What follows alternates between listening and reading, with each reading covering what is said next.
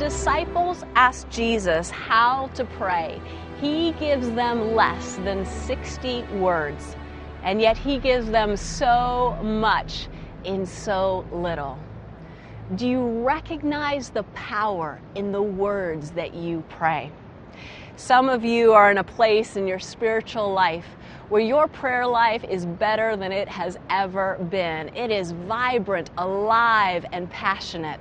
And if that is you, you go and you keep on going and teach us a few things along the way.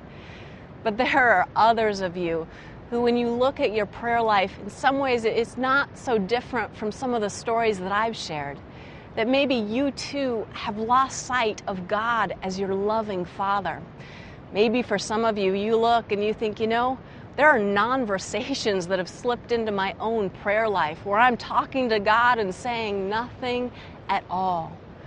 For still some others of you, you may look and say, you know, I, I have some wishful thinking in my prayer life. There are times that I think that if I'll just say the right words or enough words, that maybe then God will answer. And for some of you, you've given up on prayer altogether. No matter where you are in your spiritual journey, can I encourage you that the wonder of prayer remains?